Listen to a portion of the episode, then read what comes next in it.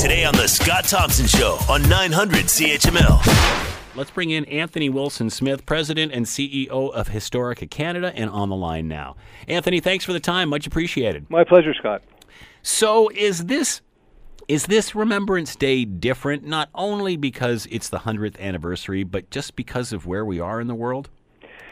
Yeah, I mean, I think a lot of people will say, and of course, I got no eye into the future, but there are a lot of disturbing parallels between the rise of nationalism in a lot of places, small conflicts growing up into you know becoming bigger ones, and, and disagreements within countries, the way things were in 1914. That you know, you look around and you feel a bit of this going on right now too, and it, certainly it has people remarking on it. Does Remembrance Day mean more today than it did when those that are in their 40s and 50s were kids? I think you know. I think that the, the you know. So the answer goes two ways. I mean, the closer you are to remembering a war, the more people around you have who have direct memory of it, and the more they're a part of your lives. Clearly, you know, the more impactful it is. Having said that, you know, we've been doing polls for about seven or eight years now, and asking a lot of the same target questions each year. And surprisingly, what you see is that each year the level of interest, the level of commitment to remembering and to specifically attending ceremonies goes up every year. And that's also true among 18 to 34 year olds.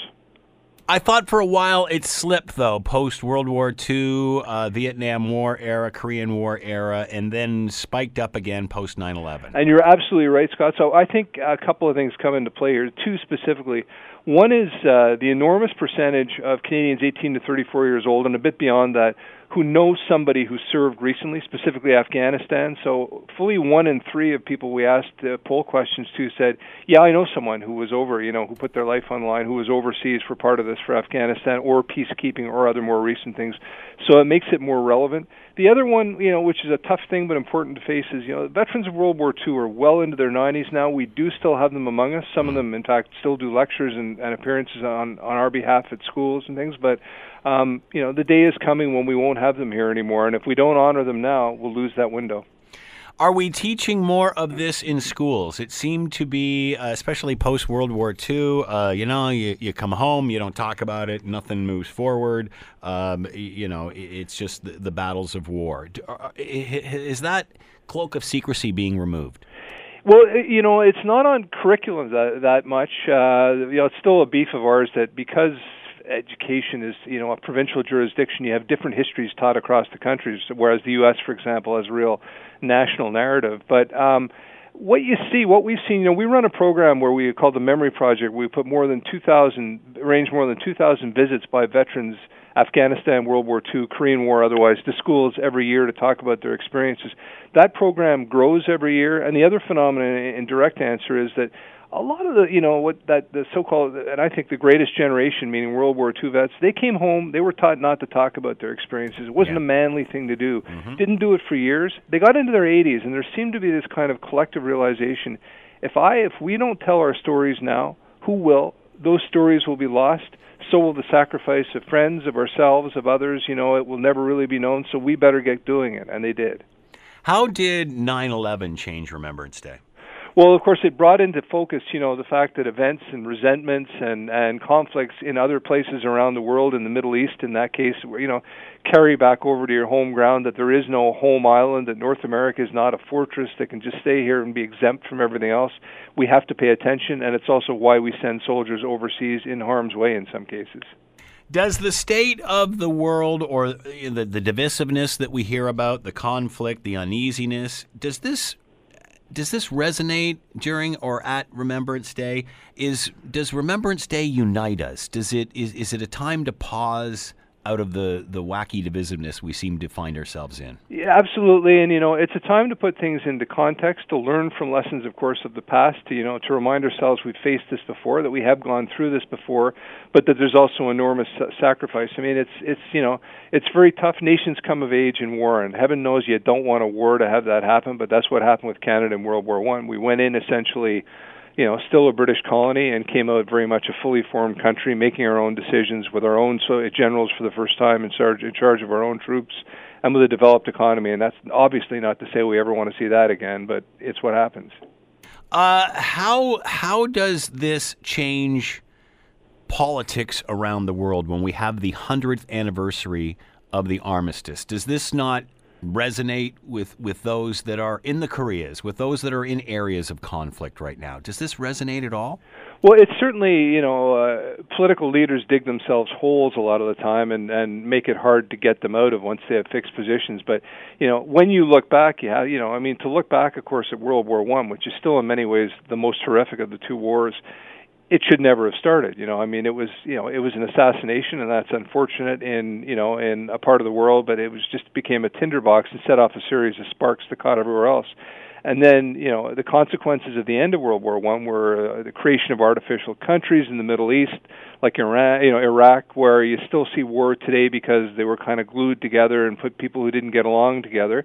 And without World War One, you don't have World War Two because it was the resentments coming out of the end of the First World War that got everything going there. So, you know, a hundred years in, absolutely, we're still feeling the effects. And the other thing, of course, you know, Scott is we had, you know, we had 60,000 dead, ultimately 65,000 out of a nation of under 7 million. That was the cream of our largely male, but you know, in their 20s and 30s, a whole generation of the best and brightest mm. taken from us, never married, never had children, a whole bunch more, 172,000 wounded. You know, how many had PTSD out of those who came home? So a damaged generation in effect. Um you know, we talk about lots that that, that was learned post World War II, uh, United Nations.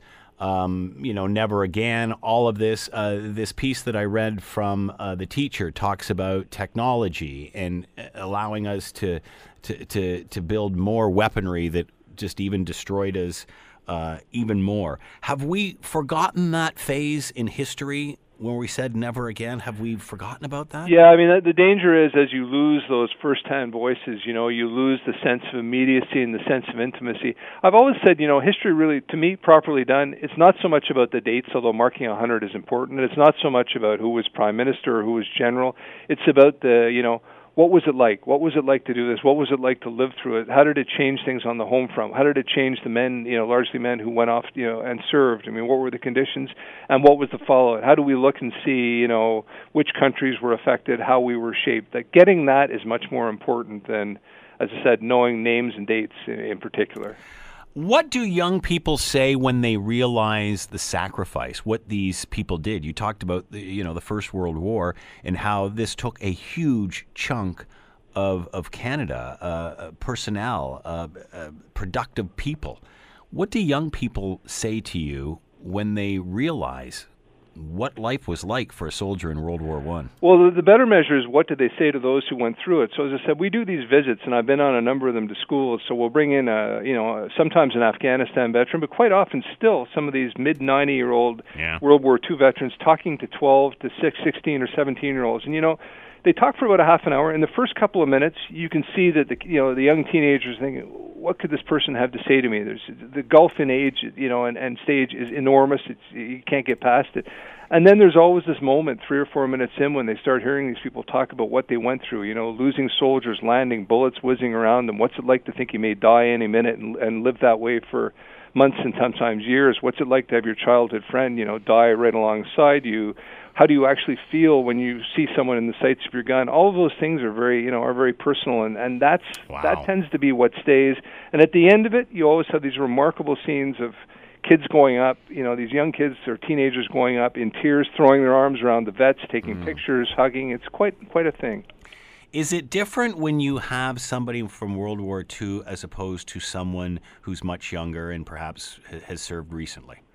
Yeah, it's two different impressions, but we we we often arrange visits where we'll have you know uh, an Afghanistan veteran who may be in his or her mid 30s alongside a World War II veteran appearing at the same event together, and and it's interesting because there's that level of mutual respect. You know, once a soldier, always a soldier um, between them the students then get that and they see. Now they can relate more easily obviously to the you know to the one who's in mid 30s or so who's really in you know in peak and still looks as though they could march off and do something. But it's when they get the stories from the older ones that the years fall away and the meeting place occurs. Uh, are the stories any different between the older and the newer soldier?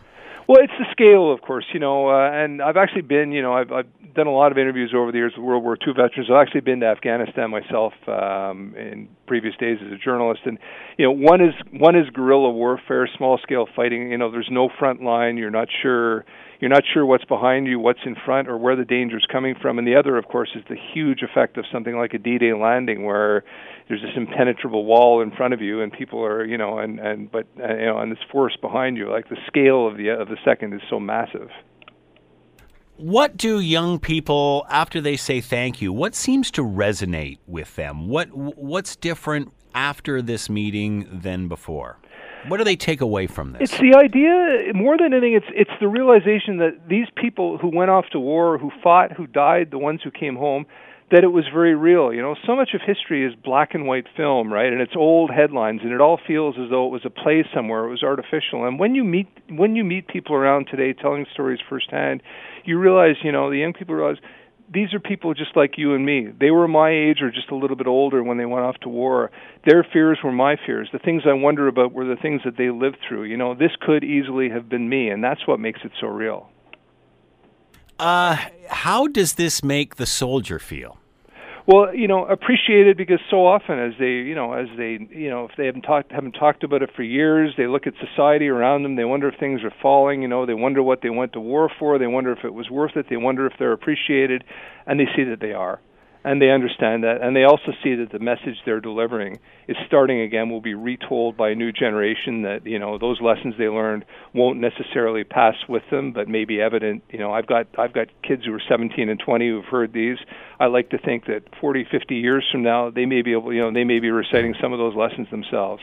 As you mentioned, uh, the older vets not real quick to talk about what happened abroad in the old days. Now they do. How do the students react to uh, not only what happened on on the battlefield and the injury and and toll it took there, but especially with people like from an, uh, fought in Afghanistan when they come home and what they have to deal with. Is that touched on at all? Yeah, we've actually done uh, on a more limited way, but we've actually done uh, sessions with some who've you know who've come home and fought PTSD, which of course wasn't recognized that uh, you know traumatic stress coming out of World War II wasn't diagnosed. Certainly not in World War One. In fact, we know that a number of you know of soldiers suffering from that were ultimately shot as deserters when they just broke down.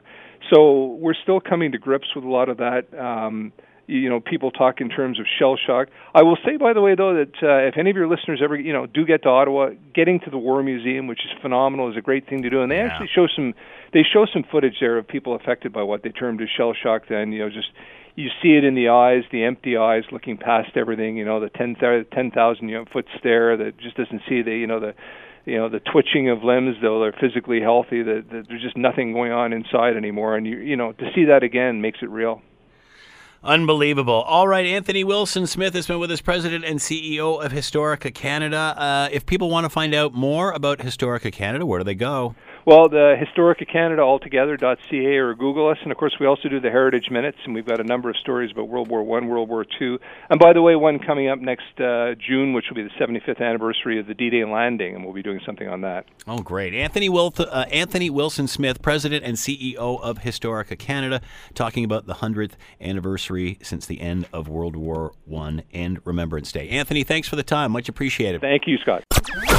The Scott Thompson Show, weekdays from noon to 3 on 900 CHML.